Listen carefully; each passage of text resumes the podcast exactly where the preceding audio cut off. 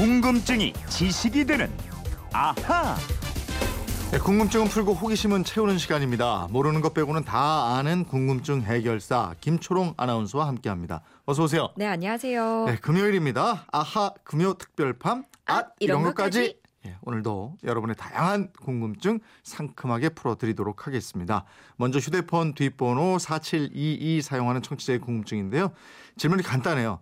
감쪽 같다는 말이 있는데 왜 감쪽 같다 이렇게 하는 겁니까? 이 말 좀 풀어주세요 이러셨어요. 예, 감쪽 같다. 먼저 사전을 찾아보면 뜻이 이렇게 되어 있습니다. 꾸미거나 고친 것이 전혀 알아챌 수 없을 정도로 티가 나지 아니한다. 네.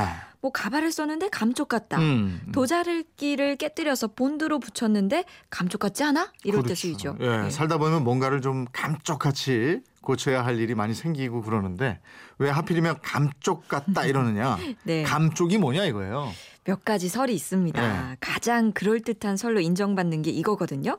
고욤나무라고 감나무과에 속하는 나무가 있어요. 네. 마을 근처에서 키가 약 10m까지 자라는 나무인데요. 음. 씨를 뿌려서 자란 고욤나무가 흔히 감나무를 접목할 때 대목용으로 즉 접붙임용으로 많이 쓰입니다. 어, 그러니까 감나무하고 이 고욤나무를 접붙인다. 예, 예. 감이 원래 산감 또는 돌감이라 그래서요. 네. 크기가 굉장히 작고 맛도 별로라 그래요. 아. 근데 이 돌감의 씨눈 가지를 고욤나무 가지에다가 접붙이면 음. 감이 커지고요. 맛도 있어진대요. 네. 우리가 과일 가게에서 볼 수 있는 이 큰 감이 되는 겁니다. 음. 이렇게 고욤나무에 감나무를 접붙이는 것을 감접이라고 해요. 아, 그러니까 고욤나무 껍질을 벗기고 감나무 가지를 붙인다 이거군요. 그렇습니다.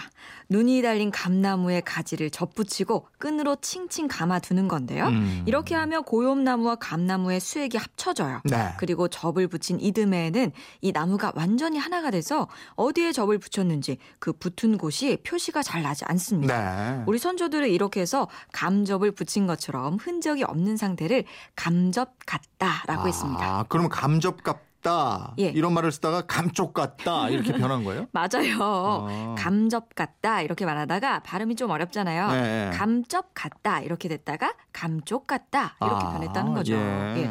이거 말고도 또 다른 설이 있습니다. 감이라는 한자어랑 쪽이라는 우리말이 합쳐졌다 이런 말인데요. 감이라는 한자어가 짙은 파란색을 뜻하고요.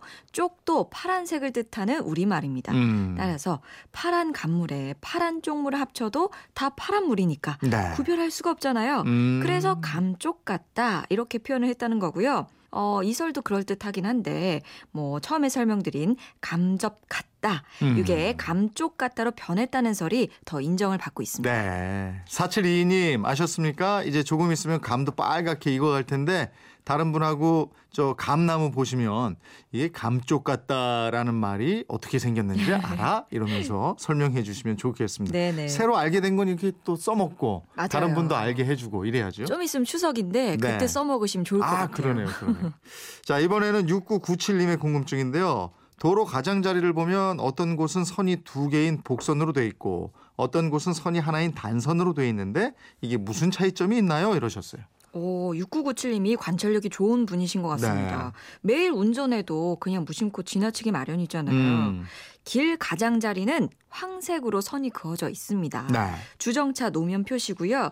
황색 단선하고 황색 복선 외에 황색 점선도 있습니다. 음, 각각 의미가 다른 선들이겠죠? 예, 짚어보겠습니다. 먼저 황색 단선은 금지 시간 외에는 주차와 정차를 모두 허용하는 도로입니다. 음. 그리고 황색 점선은 금지 시간 외에는 주차를 허용하고요.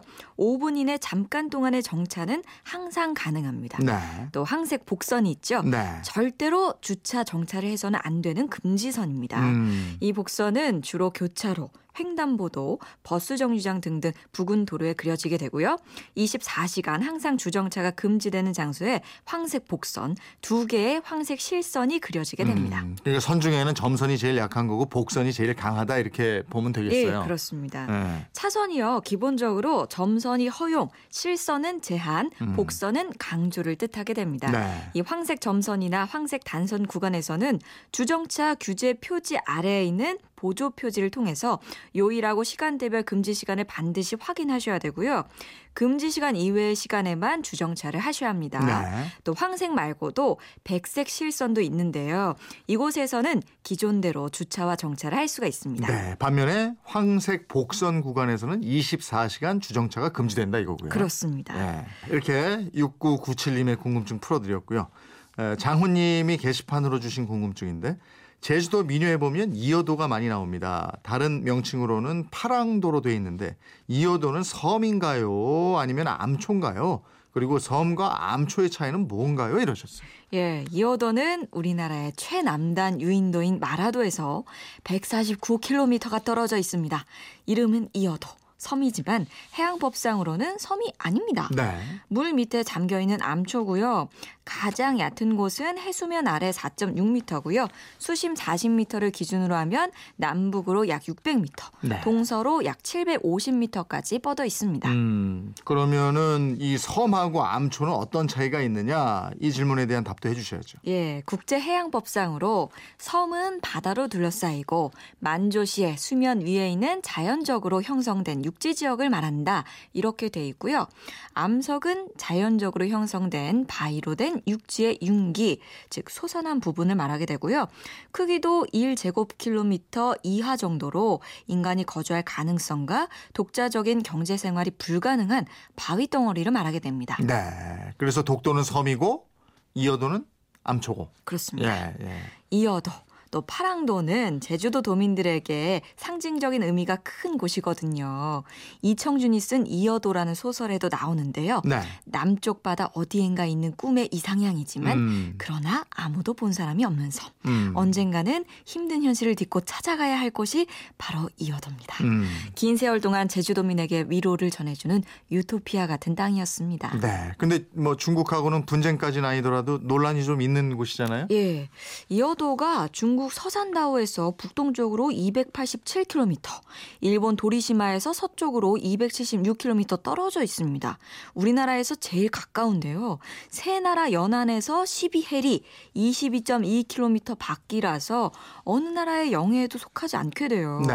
이곳에 우리 정부가 지난 2003년 해양 과학 기지를 만들었어요. 네. 국제법상 문제가 되지는 않지만 음. 중국은 그 바다가 자기네 관할권에 있다면서 네. 주권 침해를 주장했 습니다. 음. 이어도 해상으로 우리나라의 수출입 물량 99%가 통과합니다. 네.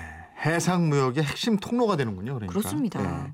이어도에 대한 궁금증까지 아하 금요 특별판 앗 이런 것까지 오늘도 세 분이 보내주신 여러 가지 궁금증을 한번 풀어봤습니다. 오늘 소개된 세 분께 모두 선물 보내드리죠. 예. 김초롱 씨, 이분들처럼 궁금증, 호기심 이거 어떻게 하면 됩니까? 예, 그건 이렇습니다. 인터넷 게시판 열려 있고요. MBC 미니 공짜입니다. 또 휴대폰 문자 샵 8001번으로 보내주시면 짧은 문자 50원, 긴 문자 100원의 이용료가 있습니다. 여러분의 호기심, 궁금증 저희와 함께 해 주십시오. 네, 김초롱 아나운서였습니다. 고맙습니다. 고맙습니다.